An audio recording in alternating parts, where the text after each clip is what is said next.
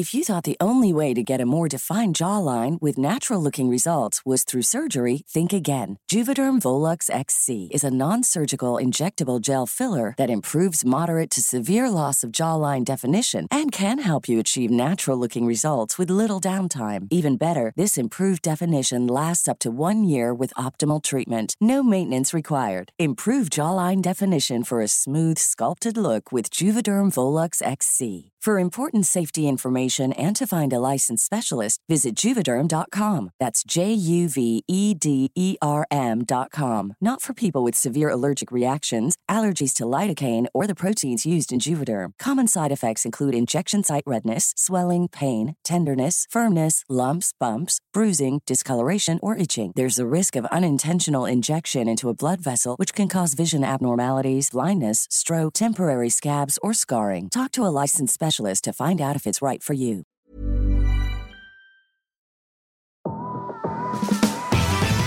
Hola, gracias por ser parte de Mentalistas. Disfruta escuchando donde quiera que estés, como nosotros disfrutamos estando en tus oídos. Nosotros somos Baruch. Hola, ¿qué la que hay? Mi nombre es Baruch. Estoy aquí para abrir mi corazón y compartir buena vibra e información de calidad. Con ustedes, León. Muy buenas tardes, muy buenos días, muy buenas noches. Mi nombre es León Rivas y vengo a dejar todo de mí. Te voy a enseñar a jugar a ganar. Y con ustedes, Charlie. Hola, hola, mi gente. Mi nombre es Charlie, te saludo con una enorme sonrisa y listo para compartirte aquello que me hace crecer y vivir al máximo. Jeje, Jeras. Hola, hola, Jeras, ¿quién te habla? Estoy aquí para crear. Te voy a compartir lo mejor de mí y lo daré todo por elevarnos juntos como sociedad. Estamos aquí para generar conciencia, darte medicina de la buena y seguir expandiendo nuestro poder mental. Bienvenidos, que comience el show. ¡Qué vibra! Bienvenidos a este nuevo episodio de Mentalistas. Celebrando ya, fue el episodio después del año de celebración, como ya habrán escuchado en el episodio anterior. Un año ya del proyecto de Mentalistas. Seguimos grabándolo aquí en Ciudad de México. Traemos invitado, estamos muy felices, muy contentos, traemos un regalote. Entonces vamos a dar mucho valor. Gracias a todos por este año. Ya agradecimos en el episodio anterior que aún no hemos grabado, pero gracias. Siempre estaremos completamente agradecidos con ustedes. ¿Cómo ven, muchachos, el regalote hoy? ¿Qué onda, mi gentecita? Pues andamos aquí otra vez grabando el día de hoy, es nuestro segundo episodio, pues andamos en la Ciudad de México súper movidos y hoy nos llegó el regalo de la noche. La neta, tenemos un invitadazo especial el día de hoy que nos va a compartir aquí un poco de su historia, de lo que hace, quién es él, y también le encanta aquí andar en movimiento y estar apoyando a todos los emprendedores, así que vamos a darle con Toño. ¿Qué onda, mi gente? Muy buenas tardes, muy buenas noches, muy buenos días. No sé a qué hora me estés escuchando, pero bienvenido una vez más a la segunda temporada de Mentalistas, cumpliendo un año y pues súper feliz, súper feliz con el regalote que nos acaba de llegar hoy. Agradecerte que nos estés escuchando y recordándote que no se te olvide contactarnos por nuestras redes sociales. Estamos como @somosmentalistas y en Facebook estamos como Mentalistas. También tenemos una comunidad de más de 700 personas donde interactuamos todos los días con ellos. Estamos como Comunidad de Mentalistas en Facebook. No olvides darnos like. También en YouTube, ya estamos en YouTube. Ahora suscríbete y síguenos. Para toda la gente de Venezuela que nos lo estaba pidiendo, ya estamos en YouTube. Ahí que vamos a abrir el acento. Gente, ¿qué onda? ¿Cómo están? No, yo estoy bien extasiado. Para los que nos escuchan en plataformas de audio, Spotify, iTunes, pues no ven lo que tenemos aquí. Para los que nos ven en YouTube, están viendo este regalo que nos trajo el invitado de hoy. Y a quienes nos escuchan, más o menos se los describo: una cosa deliciosa, una explosión de azúcar, colores turquesas, azules, verdes, unos audífonos Beats un micrófono de así grisecito, bonito. Todo es un pastel de mentalistas. Entonces, ya se imaginarán cuando llegó. Vean las fotos en Instagram. Vean las fotos en Instagram. Estábamos, no, así como que súper extasiados, muy felices. Y pues bueno, comenzando este episodio que por fin se dio con este invitado que pues comenzó a consumir el podcast, nos sigue, lo seguimos y hubo ahí una interacción. Se llegó el día y dijimos, tú eres el indicado, y de repente llega con este regalo y pues ya no sabemos ni cómo pagarle. Pero, no, bueno, pero aquí estamos, entonces pues vamos comenzando. Normalmente dejamos así como que el invitado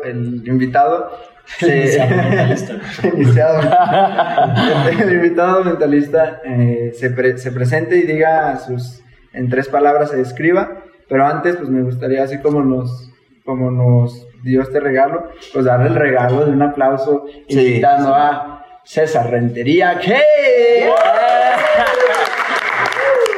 Oigan, pues muchísimas gracias primero. La verdad es que estoy muy feliz de estar aquí. La vibra que tienen ustedes es impresionante. Tengo también el corazón muy energético y muy lleno de vibra. Entonces, muchísimas gracias por transmitirme eso. Estoy feliz porque también formo parte de la comunidad de mentalistas. Entonces, los escucho. Y estoy feliz de estar aquí. Y bueno, me dedico a hacer pasteles y feliz. Excelente. Tienes en tres palabras, ¿quién eres tú? ¿Cómo te defines? Oye, ¿sabes que yo venía preparado con eso? Y... ya se me olvidó, sí, claro. Ya me la sabía. Pero, ¿tres palabras? Déjame concentro. ¿Qué te vibra ahorita? O sea, tienes razón. Fíjate que pensando en las cosas que he hecho y que he pasado, creo que sería una persona, híjole, principal, emprendedor, ajá, apasionado y resiliente. Creo que serían las palabras que definirían como el espíritu que en algún momento me sale cuando tengo que trabajar o compartir cualquier situación con la gente, ¿no? Que es lo que a mí me fascina, es estar en contacto con la gente. Muy bien. Eres el primer invitado del mundo gastronómico. Uh-huh. Entonces, pues cuéntanos qué hace César, por qué está acá en Mentalistas. Ok, bueno, yo tengo una pastelería que está ubicada en Chilpancingo. Vamos a cumplir ya 10 años con la pastelería. A la gente de Guerrero. Sí, Acapulco, ¿no? Ya 10 años vamos a cumplir. Entonces, ha sido un camino de muchos gustos y desgustos, de muchos aprendizajes. Creo que ha sido la mejor experiencia que he tenido emprender desde los 20 años. No me voy a dar súper viejito, ¿verdad? Pero desde los 20 años tomé la decisión de emprender este negocio. Y cuando hice esto, la verdad es que, como todo, ¿no? A mí me apasiona hacer pasteles. La verdad es que no me veo haciendo otra cosa. Okay. Porque descubrí en este trayecto que los pasteles están en los momentos más especiales de la vida. Si se dan cuenta, están... en una boda, en unos 15 años, para cuando tú quieres demostrar algo, que no quieres celebrar algo, está un pastel. Entonces, a mí ese sentimiento de reunión, de familia, de amor, de compartir, es lo que me apasiona. En realidad, cuando yo estoy haciendo un pastel, yo no veo la harina, ni veo el azúcar, ni vamos a agregarle más vainillas, sino veo la unión que puede haber a través de un pastel, o lo que tú puedes transmitir a través de un pastel. Eso, cuando yo descubrí eso, me enamoró, porque de inicio, la verdad es que yo no quería ser pastelero, ni quería dedicarme en este mundo, o estar de lleno en la industria de la gastronomía, pero la verdad es que la misma vida me fue encaminando, me fue llevando por eso, y sobre todo cuando fui descubriendo, pues, los regalos que te puede dar esta profesión, ¿no? Uh-huh. Entonces, eso es lo que hago. Actualmente, pues, me dedico también a dar talleres, a dar cursos en relación al emprendimiento, a la pastelería. Fundé un centro de aprendizaje donde lo que hacemos es, capacitar, empoderar a gente que quiera lograr hacer algo a través de la pastelería, porque la visión que tenemos en el centro de aprendizaje no es, ven, aprendes una receta y ya te vas a casa, ¿no? La verdad es que nuestro compromiso es mucho más allá, es ven, te enseñamos cómo, te mostramos la manera que a nosotros nos ha funcionado y te buscamos expertos o gente relacionada en la industria para que te ayude también a lograr lo que tus sueños o la forma que quieras crecer, ¿no? Y no sabes lo gratificante que es cuando ahorita, por ejemplo, tenemos 4 generaciones. De hecho, ya en el siguiente mes se gradúa la 4ª, perdón. De las 3 que han terminado las generaciones, no sabes... Mira, se me pone la piel chinita otra vez. Pero no sabes el gusto que me da cuando voy y me dices, ¿qué es esa? Es que necesito que me acompañes porque voy a abrir mi pastelería. Dije, no manches. Muy en especial la última que fue Alejandra, ¿no? Una alumna. O sea, la verdad es que yo soy muy llorón, entonces yo estaba, no, que ahora pues no sé, algo que quieras decirnos. Yo estaba así de, no, por favor, porque voy, o sea, sí quiero, pero voy a llorar en este momento, ¿no? No sabes el orgullo que me da, la satisfacción que siento, porque... Yo inicié en la pastelería porque me gusta, pero después ver la transformación que me ha llevado esto, a poder compartir parte de lo que yo amo y que eso que lo que he aprendido, lo mucho, lo poco, se lo compartí a alguien y este alguien esté haciendo algo con eso y esté beneficiando su vida, no sabes, creo que es el regalo más, no sé, me da muchísimo... orgullo, sentimiento, satisfacción y sobre todo al mismo tiempo como un compromiso, ¿no? De haberse echarle ganas, o sea, hay que seguir aprendiendo, hay que seguir capacitándonos porque hay que dar. Yo creo mucho en compartir todo lo que te pasa, entonces creo que ya me extendí, ¿no? Dale. Es lo que iba a decir, bueno, y eso es lo que hago actualmente. Ya, qué chido. Por ahí, cuando yo recuerdo el día en que nos apareció ahí en redes, César Rentería... comenzó a seguirte, ¿no? Y pues el típico, a ver, vamos a ver quién es y todo. Y vi ahí en tu perfil que dice Desafío de Body. Yeah. ¿Qué hay por ahí? ¿Estuviste en algún programa? Sí. ¿Qué pasó? Fíjate que sí tuve la oportunidad de representar a México a nivel Latinoamérica en el Desafío de Body, un programa que se transmitía por Discovery. Y... pues ganamos en segundo lugar, ¿no? Nada más. Entonces, pero...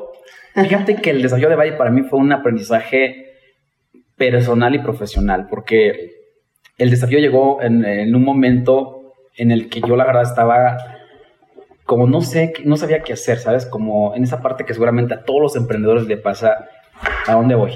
Sí. O sea, sí me va bien, pero no al 100%. Uh-huh. Ya estoy en un punto que la verdad dudas mucho de lo que tú puedes hacer, ¿sabes? Y cuando llegó esta oportunidad... creo que el primer enemigo que tuve que derrotar fue a ti mismo, completamente. ¿Sabes? Yo recuerdo muy bien que eran como las 11 de la noche. Yo estaba haciendo un pastel de una memoria, ¿no? Hacer esos que hago en 3D, ¿no? Ok. Y justamente estaba viendo el programa de pasteleros, ¿verdad? Porque me encanta y todo mi mundo es acerca de pasteles. Entonces estaba viendo, mira qué padre, están haciendo algo bien padre. Y entonces vi en mi celular que decía... invitación casting, desafío de Body latinoamericano. Y yo,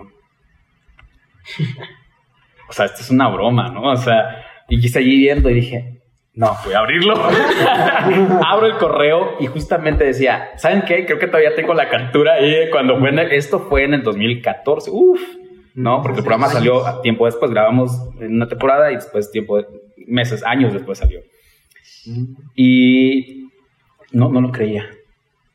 Vi y decía tal cual, era una invitación, decía mi nombre, incluso yo lo cerré, dije, no creo que sea para mí, o sea, sí. Es que ¿saben qué? También es el contexto en el que estás.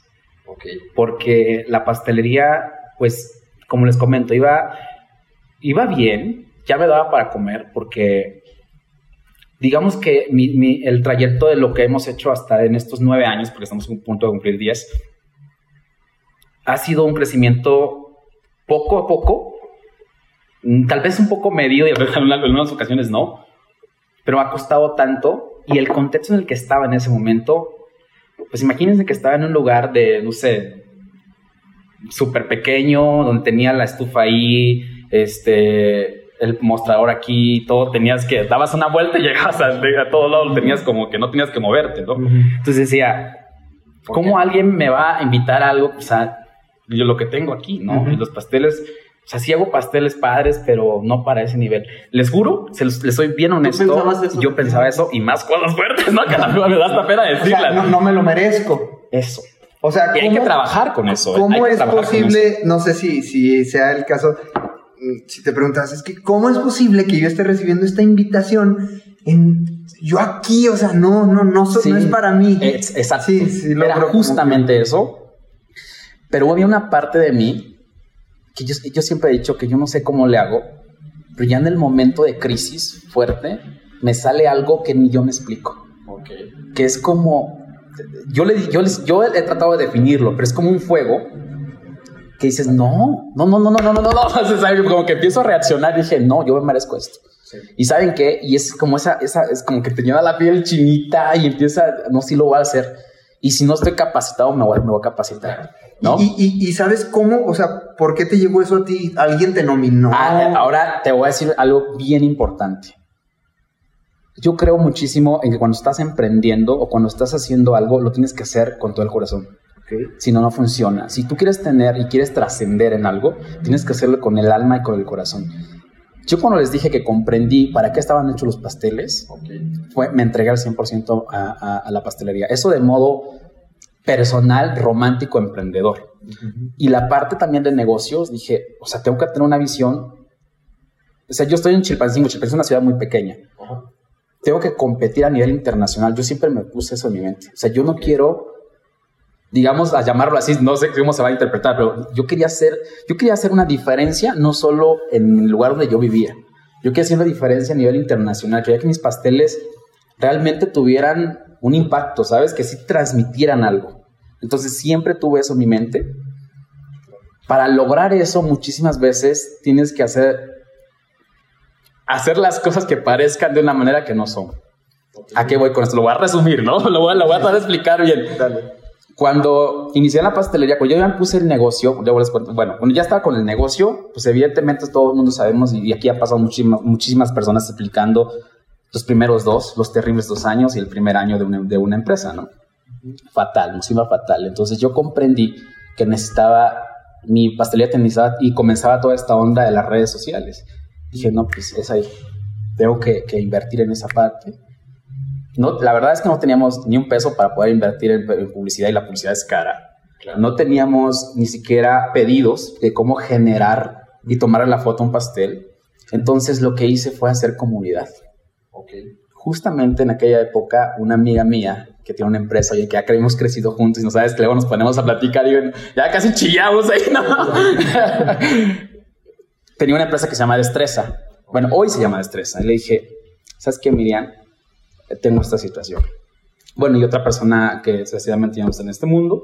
La pastelería me ha llevado a un niveles impresionantes que agradezco todo lo que me ha pasado, de todas maneras, ¿no? Ajá. Y le dije, ¿sabes qué? La situación es la siguiente. La verdad es que me está yendo muy mal, estoy a punto de cerrar, y tú tienes algo que yo necesito, y tú puedes también tomar esto que vamos a hacer como tu publicidad. Okay. Entonces hicimos un intercambio. Le dije, tú me tomas las fotos de mis pasteles, yo tengo material para ofrecer a mis clientes y al mismo tiempo tengo para distribuir en mis redes sociales. Y tú también tienes material para hacerte publicidad de la gente que quiera contratar tus servicios de tu servicio de producto, tu fotografía de producto y todo lo demás. Y así lo hicimos. Y estuvimos trabajando como un año, todo el 2013, yo creo que se lo dije como el 2012. Todo un año estuvimos trabajando. Antonio se llamaba la persona que estaba conmigo en aquel entonces. Me decía, párale, no, ya te estás pasando. O sea, no es posible. O sea, porque al final había sesiones de fotos donde me decía, Miriam, ¿sabes qué? Es que está así. No, está así, la tienes que pagar, no, porque esto ya es demasiado. Porque era de que 6 horas, ¿no? O sea, yo era consciente. Dije, no, pues sí. Y eso era más recurrente porque yo tenía como un proceso creativo muy cañón en aquel entonces, ¿no? Bueno, lo sigo teniendo a veces, pero era de que me metí tanto en que tenía que hacer los pasteles que no me pedían para que me los pidieran. Uh-huh. Okay. Y los producía, y que nadie me los pidía. Yo, pues voy a hacer un pastel así para que yo lo pueda vender, ¿no? Porque no me gustaba como agarrar imágenes de internet y decirle a mi cliente, mira, es esto, porque no lo sentía leal, no es parte de mí, ¿no? Es que no era tuyo. Ah, exacto, ¿no? Entonces yo quería hacer mis pasteles y aunque no me los pidieran, yo tenía que hacerlo, demostrar lo que podía hacer para que ellos me pudieran comprar. Ahora el reto estaba en venderlos después de hacer. Ahí era todo el retazo, ¿no? Por eso yo necesitaba como todo un contexto de publicidad, de fotografía, para poder proyectar la calidad que a mí me gusta. Entonces, Entonces me decían, no, ya párale, ya es demasiado. O sea, no podemos estar, cobrar el pastel, por decir un número, en 100 pesos y estamos pagando 200 pesos de publicidad, de fotografía. Y yo dije, no, aguanta, o sea, esto va a dar. No, ya salíamos mal, ¿no? Así de que no, pues ya, no, ya sabes, ¿no? Uh-huh. Temas, ya, palabras muy fuertes. Sí. Y llegó un momento que yo sí dije, no, es que sí me estoy pasando. Entonces empecé a dudar cuando ya las cuentas iban full. Dije, no, tengo que hacer algo. Y hubo un punto en que dije, no, pues ya. La neta, me acuerdo esa vez que me sentí muy triste porque dije, no hay resultados. O sea, ya es un año. O sea, ya literal estamos entre comprar la mantequilla o comprar mi comida. O sea, unas situaciones muy, muy complicadas. Y cuando tienes ese compromiso, lo bueno que vas creciendo al mismo tiempo, o sea, vas teniendo publicidad quizás cercana y creciendo, pero al mismo tiempo es cuando menos tienes como el dinero, ¿sabes? O sea, sí tengo producción, pero no tengo dinero. O sea, sí tengo que sacar 7 pasteles, pero ¿cómo está el dinero? En la publicidad. Entonces, trabajo de un año, justo en el correo, respondiendo ya a lo de que me preguntas, justo en el correo decía que habían revisado mi trabajo dentro de redes sociales y que le había parecido interesante y que a base de eso me hacían la invitación. Vale, o sea, el trabajo de Miriam, pues aquí están mis últimos 500 pesos, ¿no? O ya párale, no lo podíamos creer, ¿no? O sea, al mismo tiempo era como una mezcla, yo siento que emociones. Totalmente, aparte yo soy súper emocional, entonces yo era como de... arriba, abajo. Sí, totalmente. Y fue cuando dije, ahí volví a convencerme de que siempre tienes que estar dando lo mejor en tu trabajo. Nunca sabes. No por esperar algo a cambio, porque yo confiaba en la parte de negocio, pero por otra parte, mi parte de amor hacia mi trabajo me satisfacía. ¿Sabes? Yo sentía, estoy haciendo lo que más me gusta. Quizás no tengo ni un peso, pero estoy haciendo lo que me gusta. Mis ideas ya están en un pastel, o sea, lo que yo me imagino en un pastel ya está ahí. Y quizá no tengo el dinero ahorita, pero ya está ahí, ¿sabes? Yo me conformaba con eso, yo no decía, voy a hacer tanta publicidad para algún día trascender. Yo quería simplemente generar una venta, pagar las cosas que tenía que pagar y comer, ¿no? Claro. Pero ese trabajo dio resultados a raíz del desafío de Buddy, ¿no? Eso fue hasta ahí. Después de la selección fueron como 4 meses. Uh-huh. Y en ese balance de emociones era de que la primera vez fue un casting online y no, nervioso, no se imagina, estaba con los nervios. Pues ya, algo totalmente nuevo. Sí, totalmente, porque dije, pues ¿qué les voy a decir? O sea, no, o sea, ¿qué les digo? ¿Cómo...? O sea, porque empiezas a crear muchas historias, dices, no, pues cuando se dan cuenta que en realidad... pues no tengo la infraestructura que debe tener una pastelería, pues me van a decir, no, pues bye. Y ese era como mi... Empiezas a ser chiquito al ver tan... ¿Sabes qué? Es que ese es uno de los... Porque cuando estás emprendiendo te sientes tan frágil, te sientes tan chiquito, sobre todo de gente que tú admiras, o cuando, por ejemplo, cuando estás emprendiendo muchísimas te vas a encontrar, ¿sabes qué? No. Oye, tengo esta idea de negocio, ¿qué te parece? No. O, oye, papá, fíjate que eso me pasó mucho en mi familia, ¿no? Porque bueno, a veces supones que la familia es la que tiene que estar... Y tu familia es la que te va a dar más lecciones en esa parte del emprendimiento. Porque cuando inicié, muchísimas veces, yo me acuerdo que yo le marqué. Yo, les voy así como comencé. En realidad, bueno, vamos a regresar ahora a donde debimos haber empezado, ¿no? Yo me acuerdo que a los 16 años, yo pasaba por mi casa y había una panadería. Entonces... Sí, riquísimo. Sí, delicioso. Entonces yo iba a la escuela temprano, entonces le dije a mi mamá, ma, ¿por qué no le dices al de la panadería que quiero trabajar ahí? Dijo, no, pues dile tú, no sé, tú quieres, ¿no? Mi mamá así de que tú quieres, tú dile. No, pero como que yo he sido como muy introvertido. Entonces, como, no me costaba. Entonces fui, le dije, me dijo, sí, son 160 pesos, te vamos a pagar la semana. Y yo, ok. Entonces me metí. No, bueno, ahí empezó todo esto. Me metí, la verdad, yo creo que la necesidad es la mejor que le puede pasar a un ser humano. Bien decía Einstein que la crisis es la mejor parte que le puede pasar a un ser humano porque en la crisis te vuelves mucho más creativo. Claro. Te vuelves mucho más... buscas más opciones, ¿no? Y para mí esa panadería representaba eso. Yo decía, quizá mi mamá no me puede apoyar con esto, pero yo puedo ganar dinero aquí y comprarme las cosas que yo quiero, porque yo siempre fui como muy, ¿sabes? Como muy, no sé, mi mamá decía que era muy rebelde, ¿no?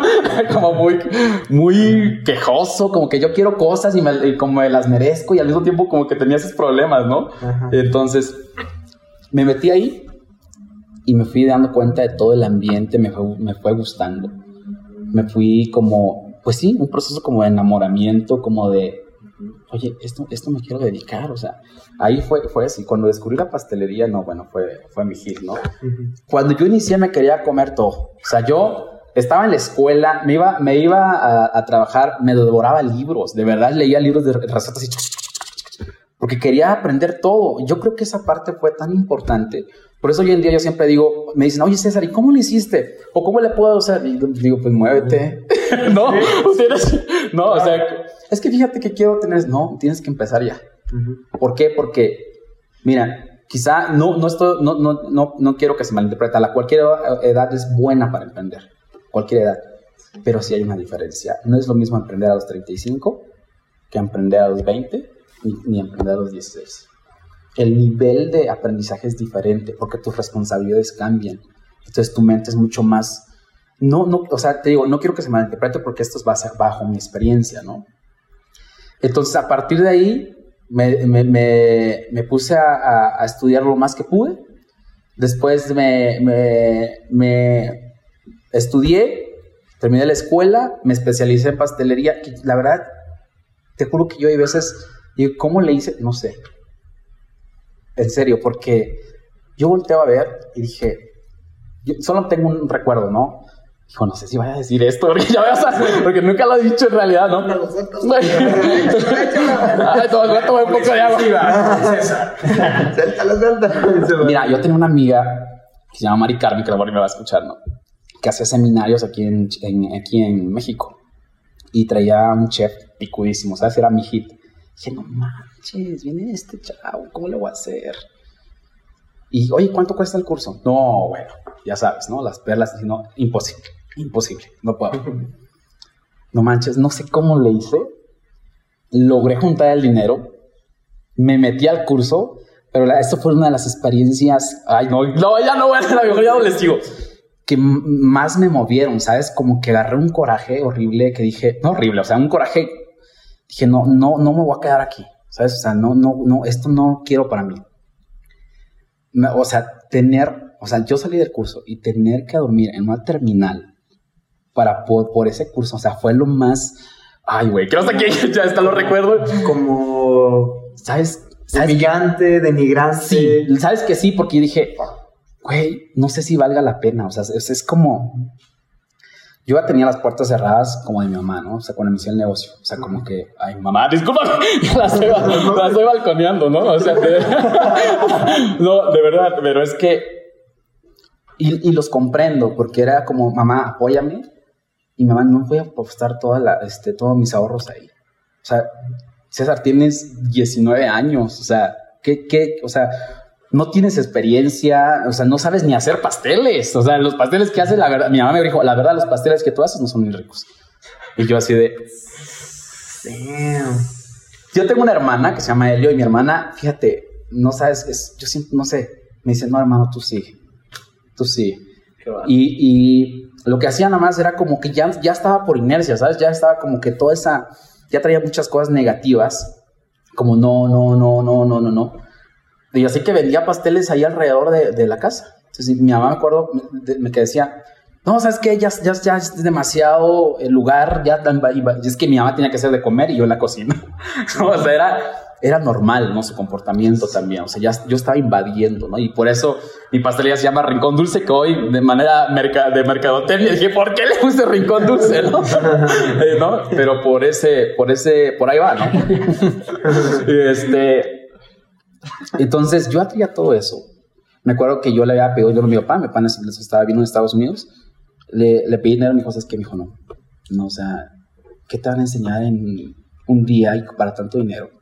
O sea, a ver, creo que te estás yendo mal, no es por ahí, deberías mejor dedicarte a trabajar 100%, como deberías de trabajar y seguir así. Entonces, yo traía eso. yo ya traía como una bola, ¿sabes? Sí, sí, sí. Y de pronto vengo al curso. ¿Sabes? No, terrible. Tenía que dormir en la terminal. Yo tenía que regresarme al evento, al curso. Y era hasta, te das cuenta que estamos, era enorme de lado a lado, ¿no? Y no, o sea, no. Cuando terminó el curso, o sea, llegué a la terminal así de, güey, solo tengo esto para irme. Y sabes, el hambre y tener que, o sea, dormir literalmente ahí fue como, no sé si estoy en lo correcto, creo que es no vale la pena, o sea, esto ya es demasiado para mí. Sí, sí, sí. O sea, ya estaba yo, pues, estoy pasando los límites, ¿sabes? Ya esto ya no es. Yo me acuerdo que le hablé a tú, le dije, es que me siento muy mal, porque, no, pues, pues me acuerdo que me dijo, hay dos opciones, o sea, tienes esa o quedarte. O sea, demostrarle a todos que sí se puede y que, y ¿sabes qué me decía? Es que yo creo en ti. Yo creo que eso también me ayudó muchísimo como a tener un impulso, ¿no? Uh-huh. Y, no, bueno, fue muy fuerte esa parte. Cuando regresé a la pastelería, yo regresé, la verdad, se los juro, me sentía como de una manera denigrante, ya como que ya caí demasiado bajo, ¿sabes? Como que ya no hay más allá. Pero al curso sí le sacaste provecho. Ah, claro, no, por supuesto. Entonces yo llegué y empecé a hacer más figuras y le daba. Y te voy a decir que ese curso fue como de esculturas y eso me ayudó en el concurso ya, ya en la competencia de poder hacer... De poder hacer ahí se ve. Pero no solo era eso, fíjate, era como yo iba y yo cuando estaba en los cursos le preguntaba lo que se me ocurrió, así de que, oye, ¿cómo las haces con tantos empleados? Que le decía a esa persona, digo, pero ¿por qué me preguntas tanto eso, no? Entonces mi pregunta no era sobre el pastel, era más cómo le hacía una persona para manejar tanta gente y para escalar el negocio. Esa era mi pregunta. Entonces, cuando yo llegué, regresé entonces a Chilpancingo, empecé a hacer pasteles, pero yo ya estaba como incómodo en mi casa, ¿no? Me fui a un departamento. Y el departamento empecé a vender pasteles por mi alrededor. Y ahí le dije a un amigo, oye, ayúdame, necesito sacar una marca, necesito hacer esto ya en serio. Y de ahí, para sin escalamiento, tomé la decisión de ponerme en la pastelería donde estamos ahorita. Entonces, esos momentos como que me ayudaron a medir como hacia dónde quería ir, cómo lo quería hacer y tomar toda esa fuerza, sobre todo porque, ¿sabes qué? Es complejo. Justamente ese momento lo recuerdo porque te sientes perdido. O sea, es por dónde le doy. Confundido, de esas veces, ¿por qué a mí no? Ya toqué fondo, o sea, ya. Sí, o sea, la verdad es que me acuerdo, o sea, tienes que amar lo que haces definitivamente. Totalmente. ¿Sabes por qué? Porque la gente que, yo he leído muchísimas cifras a veces entre o expertos que hablan acerca del emprendimiento y que sobre todo en México, ¿no? Que el 80% de las empresas que nacen, pues a los 2 años revientan, ¿no? O se cierran. Pero yo fíjate que analizando toda esa parte... Creo que muchísima gente llega a cerrar, más por falta de oportunidad, es porque no está entendiendo bien su pasión, no está amando bien su pasión, porque al primer obstáculo, a la primera se espantan. Y es normal, te espantas, porque de veras da muchísimo miedo, chavos. O sea, cuando estás en la situación, da muchísimo miedo tomar una decisión. Porque tú quisieras de pronto como el experto que te ayude, ¿no? O la gente que está cercana a ti te diga, ¿sabes qué? Dale por aquí. Esto te conviene. Cuando no tienes eso, da un chingo de miedo. O sea, es como de, ¿qué voy a hacer? O sea, ¿cómo le voy a hacer? Pero tiene que ver más con amar lo que haces. ¿Por qué? Porque al primer tropiezo tienes que mantenerte. Tienes que recordar por qué iniciaste. Y no cuando te llegue el primer... tropiezo, cierras. No, yo sé que influyen muchas cosas, pero tiene que ver más con la mentalidad y con tu fuerza que puedas tener en el corazón. Y también esa es otra parte importante, porque mucha gente luego me dice, es que tal vez yo me siento frágil en esa parte. Es que, como la frase tan conocida que dice, es que no sabes lo fuerte que eres hasta que ser fuerte es la única opción. Y es algo que que se va haciendo, o sea, la resiliencia no es algo que es de, tú eres resiliente, ya. Es algo que se va como cultivando, se va trabajando, se va puliendo, entrenando, yo creo que es la palabra correcta, porque la vas entrenando, o sea, cada tropiezo, cada obstáculo, tú ya no eres el mismo para el otro día. Claro. Porque ya tienes otra forma de poder saber, de poder entender lo que te está pasando y por dónde darle la vuelta. Mucha gente en esta parte se esconde y yo me meto en eso, ¿no? Porque muchas veces llega el problema y te vas. Uh-huh. No dices, ah, no, esto es demasiado, me quedo. El punto es recordar por qué iniciaste. El punto es saber que eso te va a hacer más fuerte. Yo creo que, o sea, ese miedo que tú puedas sentir es como la materia prima para poder lograr lo que quieres hacer. Yo creo que toda la gente que ha logrado algo ha tenido ese miedo de que te tiemblan las piernas, porque es de que... Yo me acuerdo la primera vez que tuve que ir con un cliente ya un poco más... O sea, un cliente que me tenía que dar trabajo cada... O sea, nos daba ciertos pasteles cada mes.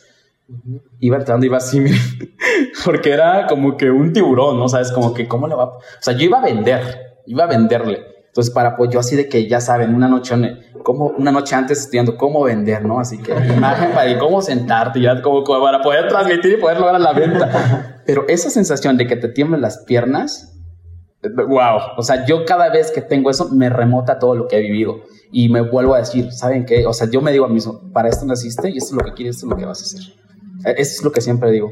O sea, cuando tengo que dar una conferencia, cuando tengo que hablar con algo, siempre me digo eso, porque el miedo nunca se va. El miedo siempre está ahí. El punto es cómo envuelves. Sí, y eso no es algo fácil, no es algo que se trabaja el día a día. Digo, es algo que se trabaja día a día, no es algo que se adquiere tan rápido.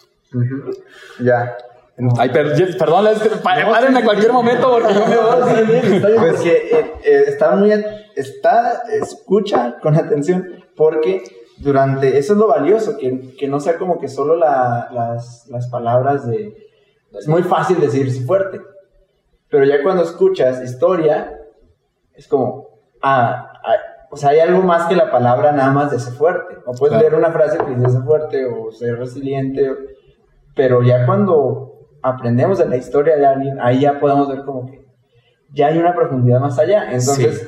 Pido que escuches con atención todo esto porque a mi mente ya salieron como muchos insights, ¿no? Como sí, claro. Aquí puede haber una frase, o aquí puede ser esto, porque hay mucho aprendizaje de una historia vivida.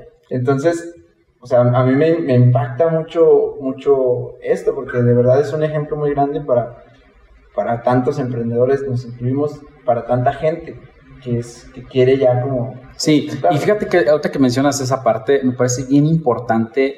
Y yo la verdad los felicito por hacer este tipo de contenidos, porque estos tipos de contenidos para la gente que estamos hambrienta, porque lo voy a llamar así, hambrienta de crecer, hambrienta de querer hacer un cambio en nuestra vida y al mismo tiempo hacer un cambio en el lugar donde vives, a tu país y demás, necesita este tipo de contenidos, necesita que sí haya apoyo, necesita saber que sí haya un loco y que sí haya alguien sufriendo igual que tú o va pasando de la bomba igual que tú, porque el camino del emprendimiento... Es un camino difícil y no es para todos. Totalmente. Decía Marco Antonio Regil en su podcast, dice, mira, el camino de un emprendedor es que te vas a caer con las piedras, te vas a volver a tropezar y vas a volverte a tropezar y a tropezar y a tropezar. El problema de muchos emprendedores es que se enamoran de la piedra, ya no se quieren levantar. Dice, es que no te enamores de la piedra, cabrón. Claro. Sigue adelante. No, y ser consciente. Las redes sociales hoy en día y la era digital que estamos viendo es una maravilla, porque creo que se logran muchas conexiones. Prueba de esto es Mentalistas. Pero al mismo tiempo es tanta información que muchísima gente joven se puede enamorar no solo de la piedra, se puede enamorar del resultado de otra persona y decir, ¿sabes qué? Es que yo quiero tener ese coche que se ve en Instagram. Yo quiero tener el éxito de esa persona, pero no todos están dispuestos a pagar el precio que te implica tener ese coche o lo que tú quieras, o tener éxito, ¿no? Aunque sea muy subjetivo. Uh-huh. Es bien importante ser consciente de lo que quieres y lo que vas a atravesar y con lo que dices, o sea, es... Piensas que es sencillo y dices, ay, como en Instagram, échale ganas o las frases motivacionales. Uh-huh. La vida real del emprendimiento es muy diferente a lo que puedas ver en redes sociales. Es aprender a vivir con incertidumbre porque no sabes lo que va a pasar mañana. El emprendimiento es así. No sabes qué va a pasar mañana y tienes que aprender a vivir con esa incertidumbre, pero no solo aprender a vivir, sino que también a disfrutarla, porque sí. No, o sea, de qué, ay, lo que va a pasar mañana, y te puedes perder de aprendizajes, te puedes perder en muchísimas cosas que el mismo emprendimiento te va a dar. Uh-huh. Y definiendo el emprendimiento, siempre estar en movimiento, siempre, porque decía un libro de un amigo que es Las 13 Leyes, que deberíamos hacer como los tiburones blancos, ¿no? Siempre estar en movimiento, porque si no, te hundes. Uh-huh. Y mueres.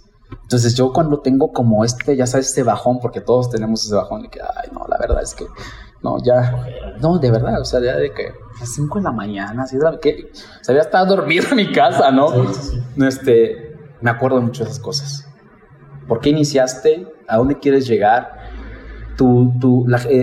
Saber que estás acompañado a través de las mismas redes sociales, de escuchar podcasts, de leer, no sé, algunas cosas, de ver como una comunidad que también va buscando otra cosa. Y no, o sea, yo siempre he hecho, o sea, tienes que ver lo mejor de las cosas y ir, a pesar de que te esté llevando la fregada. Uh-huh, uh-huh. O sea, ¿qué tan dispuesto estás a hacer? Y es ver. Si haces lo que la mayoría hace, vas a tener la vida promedio que la mayoría tiene. Que normalmente, sí, cierto, es lo que la gente se queja de esa vida como promedio. Entonces es estar dispuesto a hacer lo que los otros no están dispuestos a hacer. Desde esa disposición y luego ya desde la acción y la preparación y todo eso. O sea, ¿cuántas personas leen? ¿Cuántas personas escuchan podcasts? Es bajísimo el número. Sí. O sea, de verdad es bajo. Sí, en México es muy bajo. Yo he investigado el tema y dije, o sea, y esto te puede ayudar tanto. ¿Cuántas personas se lanzan a hacer ese proyecto? ¿Se lanzan a arriesgarse? O sea, ¿cuántas personas están dispuestas a dormir ahí? Sí, claro. A gastar todo en un curso de lo que ellos quieren. Pocas. De verdad son pocas. Entonces lo que sí pretendemos acá es que sean más, que sea más el número, que sea más y más el número. Saber que tienes este apoyo. Porque ya cuando sabes que no eres el único, ya de alguna manera sabes que tus amigos de Mentalistas o tus amigos del libro, no sé, andan haciendo algo, ¿no? Algo, están ahí, ¿no? O sea, andan vibrando en esa sintonía, ¿no? Están ahí, hay muchísima gente que ha pasado por el problema que cualquiera que estés pasando en este momento, mucha gente, entonces ya hay algo ahí, sí. Pero es como que reconectar. Sí, o sea, eso que te está pasando, alguien más ya lo está viviendo. Uh-huh. Y ¿sabes qué? La buena noticia es que salió de eso. Entonces no veo por qué una persona que está atravesando una situación complicada, personal, lo que sea, no veo por qué no pueda salir. Mientras tengas vida, tienes facilidades de ser, y prueba de eso hay muchísimas. Uh-huh. Muchísimas. Ustedes buscan en Google acerca de ese tema y hay muchísimas pruebas de que no puedes tener un brazo y puedes lograr cosas impresionantes. Uh-huh. Entonces, sí, mientras tengas vida, tú puedes lograr muchísimas cosas. Entonces, qué bueno lo que dice también esta comunidad que se tiene que generar y seguir para poder... Porque yo sí creo, fíjate, cuando estaba en el concurso y decía en México, no, bueno, o sea, esa sensación de... Es que yo represento a México, ¿no? Estaba con esa emoción, pero no era de que el compromiso que representa, ¿sabes? Yo siempre he sentido eso, o sea, siempre he trabajado con la idea de hacer una transformación, no solo en mí, sino en otra persona. Claro. Y a raíz de eso nació nuestro centro de aprendizaje, porque yo dije, yo me acuerdo cuando inicié dentro de la ciudad donde yo estaba, yo me acuerdo que iba a tocar las puertas y de que, oiga, no hay cursos como de fondant, ¿no? Por ejemplo. No, pues aquí no damos esos cursos, ¿no? O cosas así, ¿no? Yo intenté hacer una asociación de pasteleros, ¿no? En ciudad, yo así de que... No, oiga, tengo esta idea, ¿qué le parece? ¿No? Si nos podemos apoyar en precios, no sé, y apoyarnos y hacer una comunidad e impulsar esto, ¿no? Que la gente deje de ver un pastel. Sí, porque mucha gente no lo relaciona al precio. Ah, es que no ve las horas de trabajo, no ve el arte, no ve todo lo que implica más. Pues se ve solo un pastel y dice, ah, pues está muy caro, ¿no?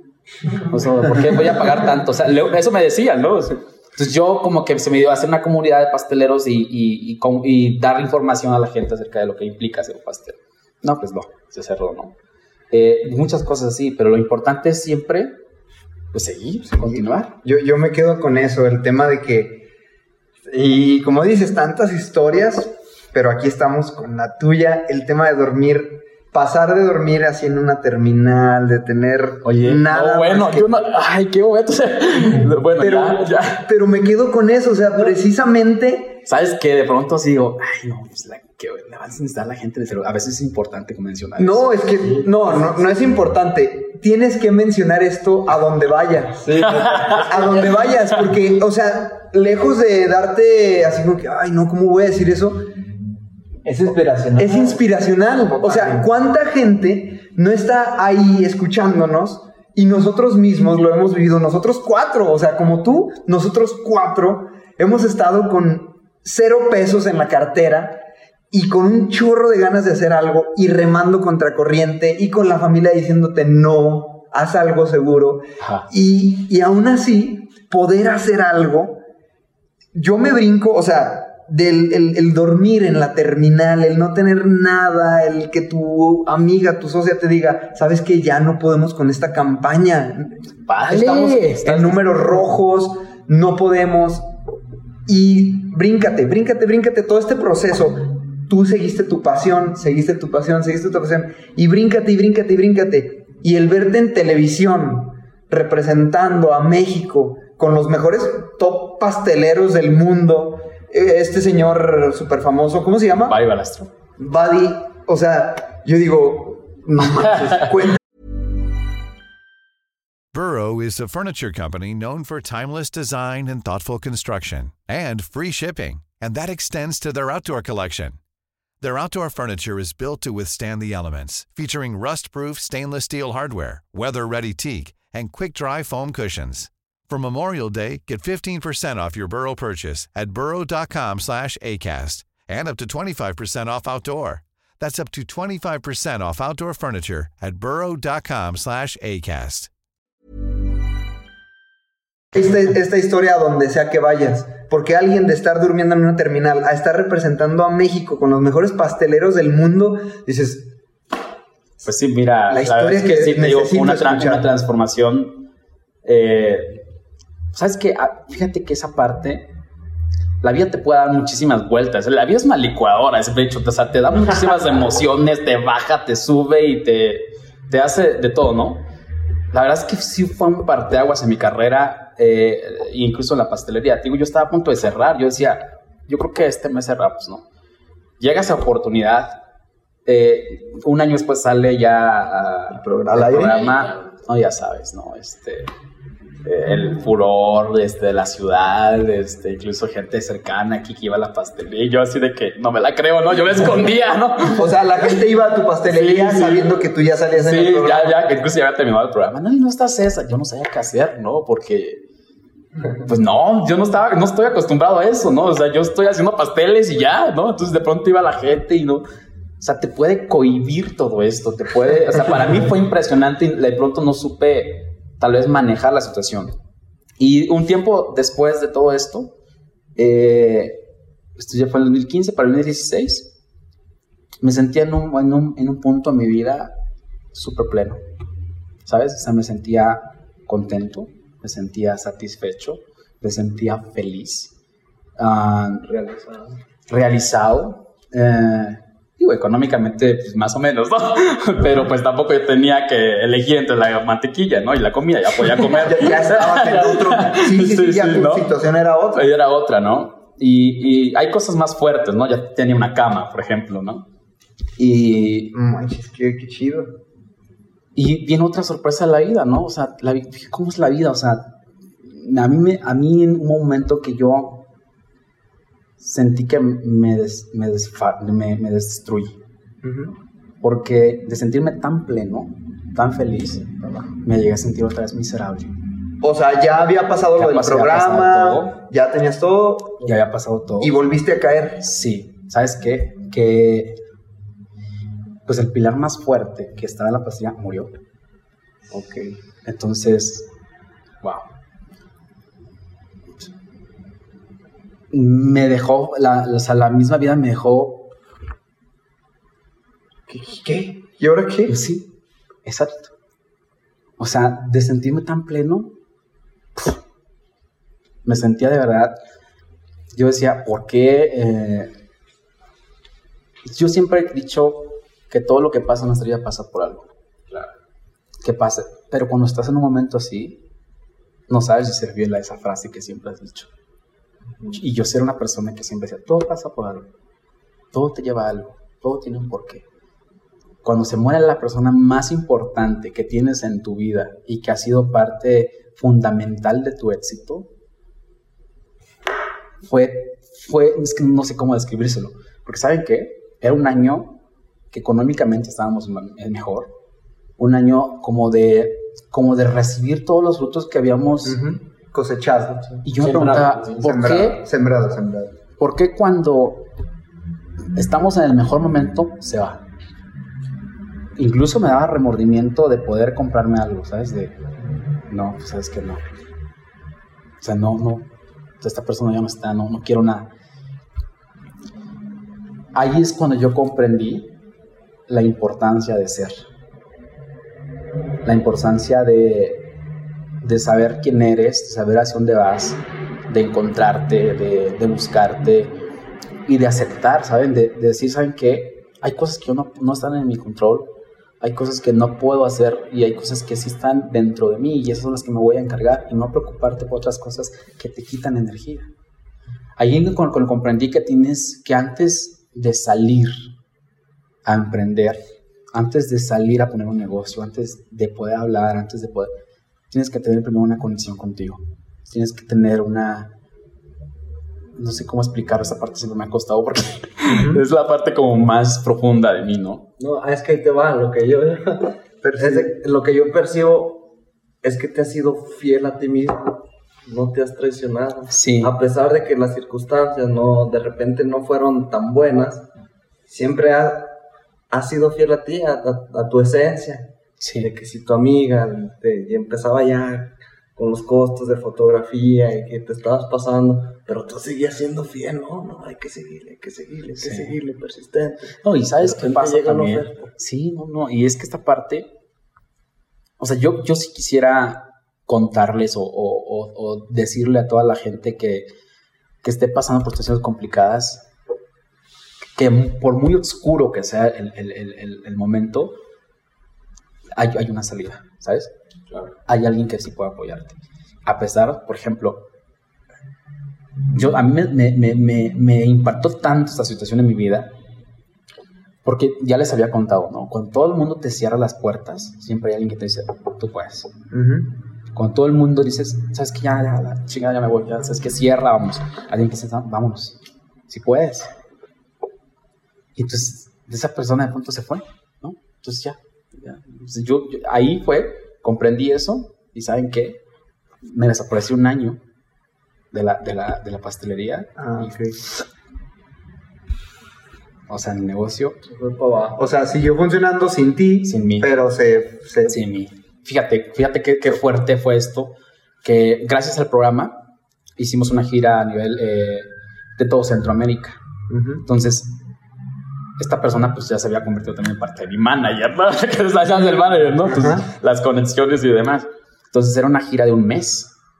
Él muere 10 días antes que yo me fuera a la gira. Entonces, o sea, el compromiso que yo tenía con la gente, o sea, no, o sea, yo creo que es una parte que es donde te digo que no sé cómo le hago. Que de momento tengo que me entra una fiebre, que me entran unas emociones, que digo, tengo que sacar esto. Por el compromiso de agregarle algo a alguien, porque esta gente está confiando en mí, yo no puedo tomar por algo que ya no puedo hacer nada. O sea, esta persona murió, ya no puedo hacer, tengo un dolor inmenso, pero puedo lograr algo. Y positivo, entregándome al 100% a esa gira. Y así fue. Y te fuiste a la gira. Y me fui, regreso, y no regresé a la pastelería. Entonces fue una situación en la que estaba súper negativo, súper, no sabes, yo no quiero saber nada. Y poco a poco fui encontrando como esa parte, esa fuerza, como no sé si es fuerza, esa energía que les había contado que me vuelve a entrar, porque yo tenía, o sea, al nivel de la empresa estaba en el suelo, porque tenía clientes que me hablaban por teléfono y me decían, oye, o sea, mal trabajo. Tenía yo como una demanda, porque eso fue lo que a mí ya como que... Te abrió los ojos, ¿no? Sí, dije ya, no, tengo que hacer algo. Era una demanda porque se había echado un pastel de 200 personas, se da cuenta, ¿no? Entonces, para mí eso era ya... Porque, o sea, pues, ustedes saben el concepto que tengo sobre los pasteles. Toda la cara también. No, y eso es lo difícil. O sea, como emprendedor, esa parte... O sea, tienes que aceptar cuando te equivocas para poder crecer. Si tú no reconoces el error, no hay avance. Y eso lo descubrí a la mala. O sea, yo me escondía del problema, me escondía de los problemas, hasta que tuve la demanda, ¿no? Entonces, eso fue un proceso difícil y complicado, pero comprendí, dije, si ya pude hacerlo una vez, lo voy a volver a hacer. Y entonces, llevamos 2 años desde eso, dándole duro, trabajando con toda la intención, con todas las ganas y con todo el amor posible, ¿no? De poder trascender y poder escalar como negocio. Porque una cosa que tienes que entender esa parte, o sea, cuando estás en el negocio tienes que ser visionario y ir escalando. O sea, dije, para poder irme un mes, por ejemplo, tuvimos que diseñar cronogramas y todo demás. Tienes que ver el negocio de esa manera, siempre escalar. Y en ese proceso, por ejemplo, ahorita estamos, ¿no? De poder llevar el negocio a otro nivel. Eso es lo que me inspira todos los días. Eso es lo que me mueve todos los días, además del contacto que tengo con la gente y la fuerza que me da. Y es como seguir un legado de que se puedan hacer las cosas, de que no importa en qué situación nazcas, ni cómo nazcas, ni el contexto en el que te encuentres. Pero sí importa qué vas a hacer con eso. O sea, ¿cómo vas a transformar eso? ¿Cómo vas a cambiar? Porque, ¿saben qué pasa? Cuando emprendes, el emprendedor rompe con patrones, con lo que se dice. O sea, un emprendedor en ese proceso rompe con todo eso. Y cuando tú rompes un patrón, lo que viene después no es nada fácil, ¿eh? Nada fácil, porque, a ver, por ejemplo, porque la familia, por ejemplo, a ver, aquí nadie no tiene negocios, aquí nadie tiene negocios, todos nos dedicamos a chambear, ¿y por qué vas a hacer todo eso? Y es a veces inconsciente, porque es natural, es parte de la manada, ¿no? Como se está yendo por otro lado que no es. Pero vale la pena... moverte, vale la pena romper esos patrones, vale la pena esforzarte para poder lograr lo que tú quieres. Oye, ¿y cómo es el hoy? O sea, ¿cómo es el ahora? Tu presente, ¿cómo lo estás viviendo ahora? Estoy feliz. Sí. Estoy feliz porque la parte del proyecto, por ejemplo, del centro de aprendizaje siempre ha sido lo que me mueve. A mí me encanta poder compartir, me gusta dar clases, la verdad. Me gusta estar con la gente y ver su transformación. Y hoy estamos 100% enfocados en eso. Y como ya les había contado al inicio, ver la transformación que tiene la gente en llevar la visión no solo de hacer pasteles, ¿no? O sea, no está dirigido así de, te enseño a hacer un pastel, sino vamos a hacer algo con esa pasión que tienes. O sea, te encanta hacer pasteles si quieres llegar más lejos, pues con las herramientas que hemos aprendido estos 9 años, lo vamos a lograr. Las damos y además buscamos más personas que te puedan aportar, ¿no? Desde negocios, visiones, mercadotecnia y todo eso. Entonces estoy feliz con eso. Ahorita me fascina todo eso. Y yo creo que ahí es el que te sientas así es porque el proyecto ya es más grande que tú. Ya no se trata de yo, César, te hago un pastel, me lo pagas. Yo, César, te hago un pastel para tu evento, me lo pagas, te hago un pastel. Sí, qué bueno, te hago sentir un momento, te hago tener un momento inolvidable. No. El proyecto ya te rebasó, ya es más grande que tú. Yo, César, ya estoy sirviendo a un grupo de gente. Yo, César, ya estoy dando mi talento a alguien. Entonces, yo, César, estoy sirviendo a alguien. Ahí es cuando la plenitud llega, porque ya no se trata de mí y de ser el mejor abogado, ya se trata de que el mejor abogado ya abrió un orfanato. No sé si me explico. Comprendo. Entonces ya estás poniendo tu talento, tus dones para lo que naciste al servicio de los demás, y el proyecto ya no es la pastelería de César. El proyecto es la pastelería de César y su escuela y su fundación y su... Y todo lo que se añada, ¿no? Entonces, ahí va bien.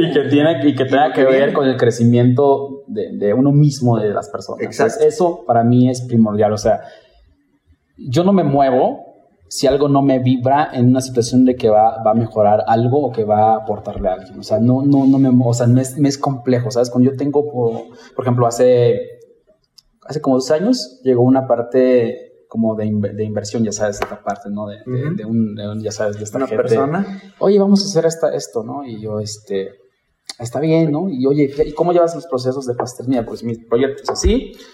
Aquí en la pastelería, más que vender un pastel, pues que nos gusta crear una experiencia a nuestros clientes. ¿Ah? Y, o sea, hacer que tu evento, si te vas a casar, neta, me apasiono por eso. O sea, sí me meto hasta en los últimos detalles. ¿Para qué? Para poder tener una experiencia a tus invitados y sobre todo a los novios, ¿no? Uh-huh.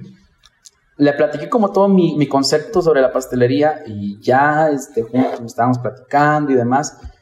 Y había cosas que no me vibraban, ¿sabes? Como, oye, fíjate que de manera de negocio no va a ser redituable, esto no, porque implica tiempo, personal, tralala, ¿no? Y yo sí, de verdad, basta.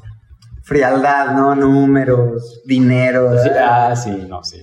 Y está bien, de alguna manera, sí. Está genial. Pero a ti no te vibraba. Pero yo no voy así. Yo he ido creciendo de una manera lenta, muy lenta, pero no me quiero desconectar de lo que para mí es importante. La esencia de lo que es hacer pasteles, de tu marca, de lo que lo que a mí me gusta. Entonces no me quiero desconectar de eso. La verdad es que después todavía lo sigo pensando, no sé de que no sé si es lo correcto, podía estar mi cristalina a otro nivel, pero ¿sabes qué? No sé si estuviera sirviendo igual. Ajá. Tal vez quizá hubiéramos crecido mucho más la marca y hubiéramos crecido económicamente más, pero no sé si yo personalmente me hubiera sentido a gusto con lo que íbamos a estar ofreciendo. Y tú eres la esencia de tu marca, tú eres la esencia de tu pastelería, entonces si tú no estás a gusto de alguna manera en algún punto, ese proyecto se le iba a notar. Sí. Entonces, lo mismo que dijo Baruch, en este otro punto en que llega un inversionista y te dice, tú te fuiste fiel a ti mismo y dijiste, ¿sabes qué? No, gracias. Y sigues creciendo más lento. Sí. Pero es que sigues siéndote fiel a ti. Así es. Y espérate, porque si te sigues en este proceso, o sea, los tiempos son perfectos. Si sigues siéndote fiel, si sigues confiando en lo tuyo, haciendo lo tuyo, al rato es el desafío de César. A ver, ¿por qué no, verdad? El desafío de César y pasteleros de todo el mundo en tu programa. ¿Por qué no? Se puede lograr. Sí, definitivo. Oye, César, ¿en qué momento fue donde pasó esa transición, ese cambio de chip, de que te la empezaste a creer? Porque al principio, como lo mencionabas, como que no lo veías un poco hacia arriba, los de la tele y programas, y en un momento ya estar compartiendo con ellos. ¿En qué momento dijiste no? ¿Sabes que es que tengo 2 versiones? Yo puedo emprender. A mí no me gusta trabajar para alguien más. Yo puedo generar trabajo. ¿Cómo fue? La manera de creer sí la tengo dividida, de creerte la tengo dividida y muy clara. Yo creo en lo que puedo hacer, creo en mis capacidades, también para lo que no soy bueno. Sé muy bien eso. La parte que nunca me he podido creer es la otra. El resultado que te da, por ejemplo, el resultado del programa que va la gente y te da, no, ¿qué es eso? Esa sí nunca me la he podido creer. Pero la parte que sí puedes lograr algo, el momento en que quizá puedes decir, ¿sabes qué? Es que sí me la creo. No es que sea definitivo. La verdad es que me gustaría decirte, me la creo todo el tiempo, pero no. Creo que para mí, en lo personal, representa como conformarte. Para mí, ¿verdad? Para otra persona puede significar de otra manera. El no creerme al 100%, yo simplemente fluyo, me meto, trabajo, entrego todo lo que tenga que entregar, me entrego 100% y ya. O sea, no es de que vaya que dicen, ay, no, tengo esto y me lo voy a creer en este sentido. No, o sea, mi forma de pensar no va como por ahí. Es más como, tengo que hacer las cosas como se deben de hacer y ya. O sea, tengo todo para poder hacer cosas, ¿no? Vida, tengo no sé, cualquier cosa para poder lograr algo. Y esa parte, yo quizás esté una mezcla como de creértela ahí, ¿no? De que puedes lograrla, a lo mejor no la tengo bien definida, pero como que tengo miedo de decir, me la creo al 100%, porque para mí podría representar, siento, como un confort, ¿sabes? Okay. Y nunca me ha gustado estar como en una zona de confort, siempre ando moviéndome de alguna manera, sí, te lo digo poniéndome incómodo en alguna situación. Te lo digo porque, o sea, tu producto es hermoso.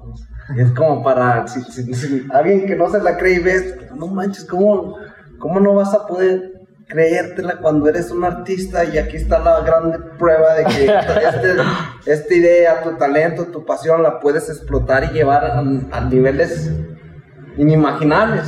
Sí, sí, comprendo. Que ahorita sí comprendo lo que me dices. Sí, comprendo lo que me dices, fíjate. Pero no sé cómo realmente decir. ¿Sabes qué? Es que muchísimas veces quizá lo tengo como muy... O sea, las situaciones que yo he visto a través de que poder creerte la situación es compleja a veces. Porque en México muchísimas veces luego dicen, hazla la mexicana, ¿no? Estas cosas que hacen como más... Es que yo soy como muy... No sé si perfeccionista, no quiero decir una palabra, a lo mejor sí. Es de, tienes que hacer las cosas como se tienen que hacer. No hay por qué hacerlas a medias. Sí, no hay hacer fácil. No es de que, medio que hago un pastel, vámonos. No, hay que hacer las cosas como es, ¿no? Como es un pastel que debe ser así, así, así se tiene que hacer. O sea, trabajar como se debe trabajar. Quizá tiene que ver con el fondo, a lo mejor sí creo, me la creo en esa parte, ¿no? Ajá, sí, claro. Sí. No sé si me explico. Sí, o ya los hice bolas. No, te alcanzo, sí te comprendo en ese tema, pero yo digo, si en verdad, o sea, ese tema de que, me la creo y ya caí en mi zona de confort. Yo, Charlie, lo que percibo, y te lo digo así de todo corazón como amigo y como alguien que te admira. Con mucho amor, como dice Cris Ursúa, el tema de que tú llegue la gente y te diga, oye, no manches, eres tú el del programa, oye, tu trabajo, oye, y que tú dieras, a lo mejor estás a nada de decir, de aprender a recibir lo que el universo te está dando. Sí, comprendo. Y que logres dar ese brinquito y decir... Ok. Y que cambies el chip. 2 minutos. Cambies el chip y digas, sí, muchas gracias. Y aún así, no es caer en zona de confort y no es ser,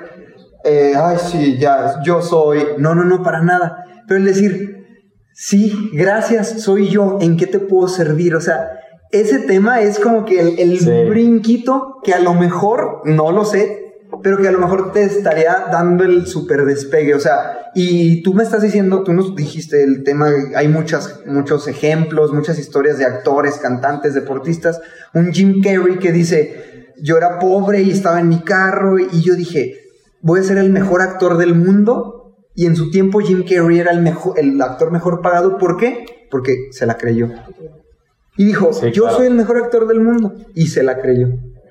Sí. Y historias hay muchísimas.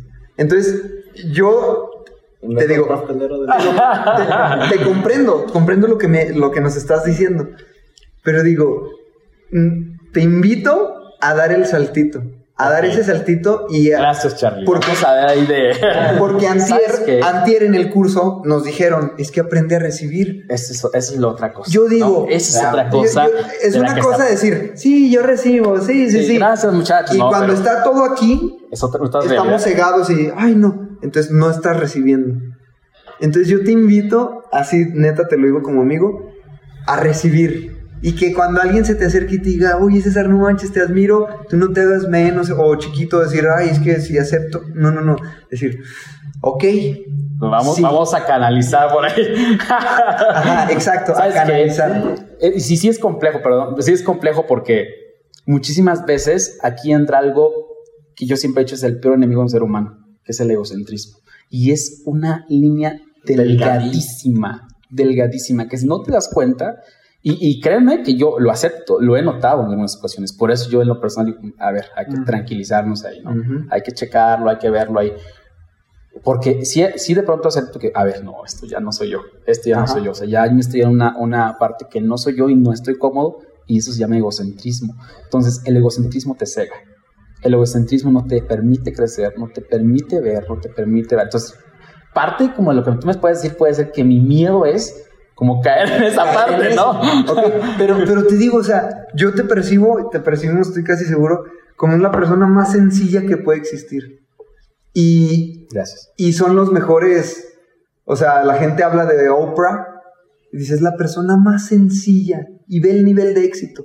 porque Oprah se la creyó y claro, no por eso deja de ser sencilla. Claro. O la gente conoce a un, no sé, algún líder súper enorme y se la creyó y no por eso deja de ser la persona más sencilla. Y puedes acercarte a un Will Smith, a un The Rock, y bueno, yo tengo una conocida que se me acerqué a The Rock y es una persona, o sea, claro, él no te dice, oh sí, hasta sí, para allá. No, calma. No, para nada. Entonces, esa línea súper delgadísima de la que hablas, estoy seguro que tú, siendo tú, siguiendo tu esencia, lo que eres, tú dices, ok, me la creo y soy el mejor pastelero de México, sin problema puede acercarse alguien a ti y decírtelo, y tú decir, sí, sí soy. Pero esa sencillez que te leo, que te percibo ahorita, sí soy el mejor pastelero de México, gracias. ¿En qué te puedo servir? No sé si me explico. Sí, sí, completamente. Entonces veo un César, o sea, leo ahorita un César con un potencial acá, así, súper enorme, y que está a nada porque le falta darse el brinquito de... Me la creo. Me la creo. Y te percibo como alguien que cuando hagas eso no vas a ser egocentrista, o sea, no sé si me... Gracias, Charlie. Y ya. Y estamos juntos en esto, ¿eh? Porque es incluso tema de mentalistas, o sea, el tema de mentalistas es el tema de creérsela, el tema de recibir y así, o sea, de nosotros como los proyectos mentalistas.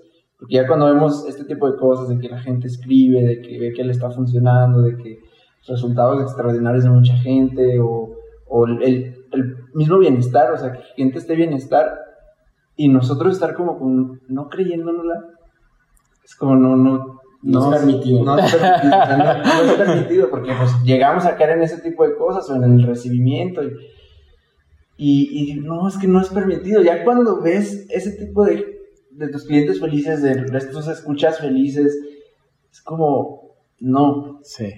Al contrario, creérsela más, meterse todavía más, y saber agradecer y recibir, decir, gracias, gracias, y venga más, y venga más, uh-huh, y venga más, y venga más, y se potencia el impacto, se potencia tu marca personal, se potencia muchas cosas a través de decir, ¿sabes? Pues me la creo, de creer. Porque está porque ya está la prueba, ya está la evidencia de que el producto es bueno, de que tú como persona funcionas, de que impactas a la gente, ya está esa evidencia.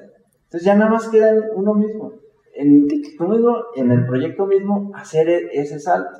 Y nosotros justo precisamente este fin de semana lo estamos viviendo como de, no, o sea, de aquí, de verdad, se puede impactar se puede conocer a un chorro de personas que hacen esto ya por años y que se la creen y te lo cuentan como si nada y que hacen miles de dólares como si nada.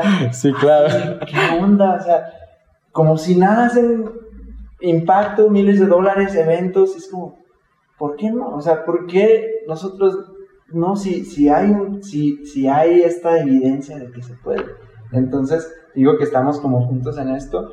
Y es algo que a mí me emociona mucho en Mentalistas, saber de que tanto escuchas como invitados estamos como de alguna forma en esta misma red, y como le compartí en el episodio de José Esparza, no sé, ni me imagino en 10 años que vaya a pasar, o sea, saltos cuánticos que vaya a pasar. Claro. O sea, de aquí a 10 años... Porque al final somos energía y vibraciones. Sí, o sea, siguiendo con esta frecuencia, estas conexiones que estamos haciendo todo, o sea, 10 años es como increíble. Sí, me emociona pensar...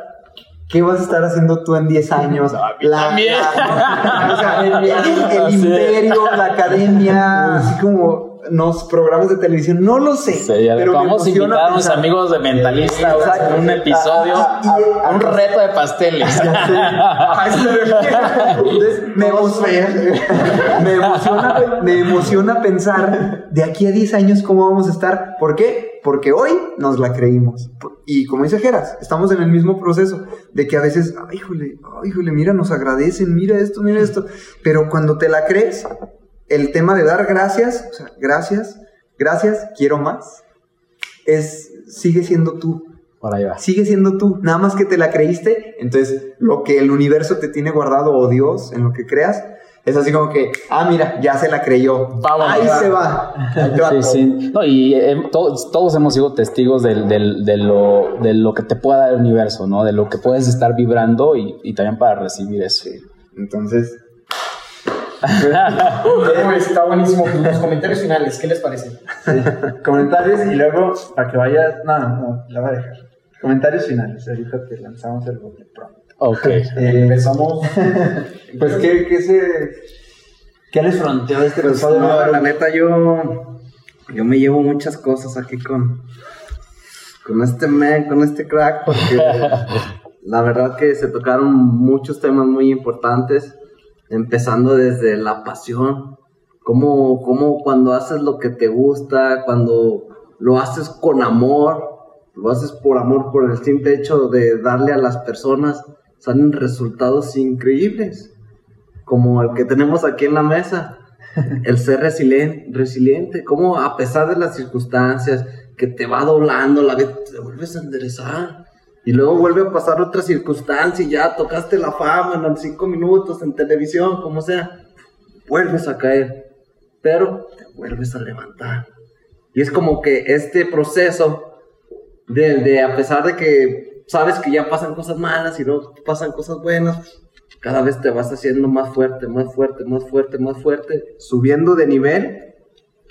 ¿Pero por qué? Porque estás haciendo lo que te gusta, porque estás siguiendo esa pasión, te estás siendo fiel a ti mismo, en ningún momento te traicionas, no te dejas llevar por lo que la gente dice, que a pesar de que te dijeron tu propia familia que no, seguiste confiado y creyendo en ti, en tu idea, en lo que te gusta. Entonces yo me llevo mucho esto porque a todos nos pasa, a mí me ha pasado de que hay momentos que no me la creía, que yo quería, que lloraba incluso, que tenía pensamientos suicidas, a ese nivel donde dices, ¿qué onda? Pero sabes que esa no es la solución, sabes de que tienes potencial, de que dices, oh, yo vengo aquí a dar, mira, y yo puedo, y aquí están mis pruebas, y quiero dar más y que se impacten millones de vidas, porque a eso vine a dar, vine a regalarles. Me encanta ahorita que estamos con un pastelero, me encantaría mencionar la analogía de León, como un pastelero. Platícala tú, León. Porque el pastelero que se duerma se lo lleva a la cara. La va a cambiar. Ya sé. No, pues la analogía del pastelero, que ejemplo, ya no lo acordaba. Ok, yo lo veo que así es en la vida y así aprendemos en la vida. Para hacer este pastel, ¿cuánto tiempo te llevó de conocimientos? Aproximadamente 10, 15 años para poder llegar a este resultado. Sí, 13 años. 13 años, sin bronca. Para todos los que nos ven en YouTube, van a ver, no manches, qué fregón está el pastel. Pero si yo voy contigo y quiero aprender a hacer este pastel, ¿cuánto tiempo me voy a tardar en aprender? Oye, 6 meses con nuestro diplomado en pastelería. Eso es seguridad. 6 meses. Muchachos... Por eso es bueno buscarse mentores. ¿Cuántos años me acabo de ahorrar de vida? Sí, claro. 12 años y medio de vida. Claro. Yo ya me lo ahorré. Porque alguien tuvo que dormir en una estación de buses, en una terminal de bus. Y él me lo está ahorrando. Aprendan eso. De eso se trata este podcast, de traer gente a tus oídos que te va a ahorrar muchísimo tiempo. Y yo conecto, y aquí empiezo mis comentarios finales, conecto muy cañón con lo que te pasó en la estación, en la terminal del bus, porque no sé qué sucede cuando vamos a dormir o cuando tenemos que salir de nuestra zona de dormir, que si no estás en tu zona cómoda, en tu zona donde siempre vives, te despierta algo y dices, what the fuck, qué chingados estoy haciendo en mi vida. A mí me pasó una situación similar. Yo me voy sin dinero a una ciudad que no conocía, emprendo, sigo trabajando. Aparentemente yo era gerente de una empresa norteamericana, pero la realidad es que no traía un centavo, me mandan a otra ciudad, no tenía dónde dormir. Y esa noche yo la recuerdo tan clara que dije, chingado, ¿qué estoy haciendo aquí? El colchón donde dormido se desinfló, estoy dormido en el suelo, llevo semanas así, no traigo para comer, llevo administrándome una semana 13 nuggets para poder comer algo. No traigo ni un quinto, no sé cómo, o sea, no sé con qué cara voltear y decirle a mis papás, ayúdenme porque neta yo traigo un chingo de hambre, el colchón que me regalaron para ayudarme ya se ponchó, estoy en una casa fría, no tenía... No, gacho. Y güey, hasta se me quebra la voz porque sí, es me acuerdo y yo volteaba al cielo y decía, Dios mío, neta, ¿qué chinos hice? O sea, yo vengo aquí para ayudar a más personas, no vengo aquí para vivir esto. ¿Qué hice, neta, qué hice? Y se los juro que ha sido una de tantas noches que me he quedado dormido llorando. O sea, lloré y ya me quedé dormido. O sea, yo conecté mucho con eso contigo y te entiendo perfectamente. O sea, te entiendo cuando dices, la intención es buena, pero ¿por qué a mí me toca vivir esto? ¿Por qué la gente que está alrededor mía no me apoya? ¿Por qué me robaron? Porque en esa época me robaron. Entonces dije, ¿qué chingos estoy haciendo? Y gracias por compartir, son cosas muy personales. Por eso se llaman compartir, porque estás compartiendo algo íntimo. Y mil gracias, me dio una enorme experiencia de aprendizaje. Y quédense con el aprendizaje del pastelero. Aquí está la prueba más clara. No, sí, me encantó. Ya no terminaste de hablar, pero sí, ¿cómo ahora ya tienes hasta tu propia escuela? Que estás dejando un legado. Ya salen generaciones tras generaciones, quién sabe que ellos hasta dónde vayan a explotar ese talento que tú les has ayudado a desarrollar. Entonces eso es de aplaudirse, de admirarse y pues inspiracional, la neta, una historia de inspiración. Gracias. Totalmente. Sí, pues igual estoy aquí un carrusel de emociones, el estar escuchando, el estar hablando y pues nada, me quedo con esta persona valiente, fiel a ella misma, o sea, fiel a lo que le apasiona, fiel a lo que le gusta, y simplemente el seguir ese camino te trae magia, como dices, sí. O sea, de estar en ese ambiente hostil y que te llegue un mensajito así de la nada y te diga, vas a un concurso internacional. Son pruebas de que la magia aquí está. Y esas pruebas, o sea, el haber dormido en una terminal, un Walt Disney durmió en la calle, comió sándwiches de los basureros, un Walt Disney, y ve lo que creó, ¿no? O sea, historias hay muchas. Entonces tú que estás escuchando, por favor no creas que eres el único, crees que eres la única. Y ya viste cómo son los desenlaces, cómo es este final feliz. Entonces, ¿qué nos toca? Seguir dando lo máximo, seguir levantándote con la mejor sonrisa que tengas, porque este hombre que tenemos aquí tiene una sonrisota de oreja a oreja y dices, bueno, ya sé por qué sigue adelante. Entonces, gracias nuevamente, gracias por el súper detalle, porque, o sea, lo veo y digo, damn, ¿qué estamos creando también nosotros? O sea, como mentalistas, que llegue alguien y te dé esto, no tiene precio, neta, no tiene precio. Y pues nada, gracias. Seguimos trabajando para ti que nos escuchas, seguimos experimentando cosas, seguimos aprendiendo de la vida, teniendo experiencias para hacerte un poquito más llevadero este camino, un poquito más ligero. Y te digo, disfruta el camino, gracias por todo y... A vivir la experiencia. ¿Estamos todos unidos? A vivir la experiencia. Yo me llevo el tema de la intención con lo que haces las cosas y a llevarnos el aprendizaje nosotros de la intención con la que hacemos las cosas.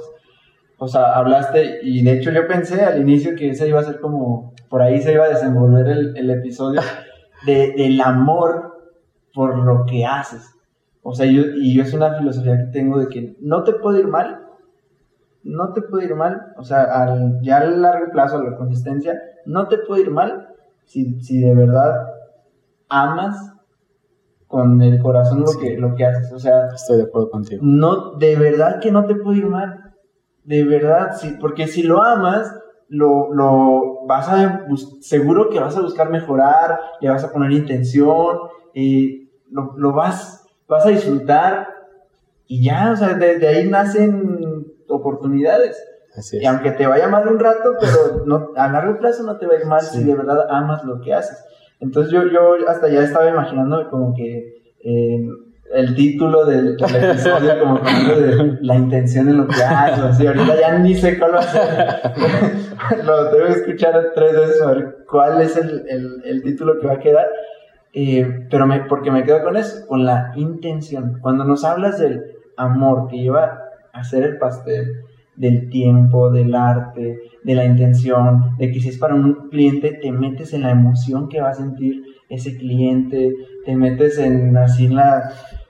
Eso es admirable. Y si eso haces tú, en lo que sea que te dediques, vas a ser una autoridad en lo que hagas. Así sea, cualquiera sea tu profesión, de mercadotecnia, de carpintería, de tacos, lo que hagas, si lo haces así como con esa intención, con ese amor, sí, con ese detalle, con esa excelencia, te va a ir bien. Entonces, me quedo con eso, la intención con la que haces ese pastel, con la que haces cada episodio de Mentalistas, con lo que haces, lo que estés haciendo. Y te agradezco bastante por el regalo, de verdad. Esto es una prueba, precisamente lo que compartíamos hace rato, de aprender a recibir. Decir, sí, o sea, Mentalista está para recibir este pastel y para más cosas. Así es. O sea, para dar todavía más cosas a nosotros. Y recibir. Así que muchas gracias. Y lo que te iba a compartir de bote pronto, y que es, ¿cuál va a ser la acción de la semana que le dejas a todos los mentalistas que nos escuchan? Ay, no, bueno. Bueno, tienes que decidir algo que lo van a hacer. Lo tienen que hacer. O sea, ¿cómo? La tarea. Ya escuchaste este episodio. Gracias a los que se quedaron hasta acá. Que hagan una galleta. No, o sea, a la acción de la semana, en algo que veas tú que pueden hacer en lo que sea que se estén dedicando, que digas tú, esta va a ser la acción de la semana, de acuerdo a lo que tú veas que pueden aprender en este episodio. Lo que no queremos es que se quede con solo la información. Okay, con toda la información. Ajá, que es, ok. Sino que lo sostengan con acciones. Okay. Entonces, ¿qué acción? ¿Qué se te ocurre que te vibra que le pongas a las mentalistas? Ok. Yo les recomiendo que se tomen un espacio y que vayan, no sé, a un parque o al lugar más tranquilo, al lugar que les dé paz, y que hagan una conexión consigo mismos y que hablen, ¿sabes? Pero que sean honestos, al final nadie los va a escuchar, ¿no? Que hablen literal, que se pregunten si es que se sienten perdidos, hacia dónde van, si es que se sienten plenos, que agradezcan, si es que lo que estén pasando, pero que hagan una introspección y que valoren eso y lo evalúen, y después de eso les aseguro que van a tener una respuesta que les va a dar una energía diferente para poder hacer lo que están haciendo, o para darle las fuerzas en lo que están haciendo. Yo creo que sería como un reto. Bien. Ajá. Me gusta. Muy buena acción. Comentarios y además una galletilla por ahí, si la pueden compartir, a ver cómo les quedó. Es más, tengo una receta en mi Instagram ahí, por ahí anda, que la hagan y que me manden aparte una foto, ¿no? Bien. Aquellos reposteros que nos escuchan con la pasión. Etiquetar, hacer su galleta, etiquetar @somosmentalistas y @. Así es. César Rentería Cakes. Pues muchas gracias. A nosotros, nuestros Instagram personales, @BaruchReyes, @SoyLeonRivas, @ElCharlieMurillo, @CésarRenteriaCakes y @Jeras.Murillo. Todos los mentalistas como @SomosMentalistas. Gracias por quedarse hasta acá y muchas bendiciones a todos. ¡Nos vamos! ¡Adiós!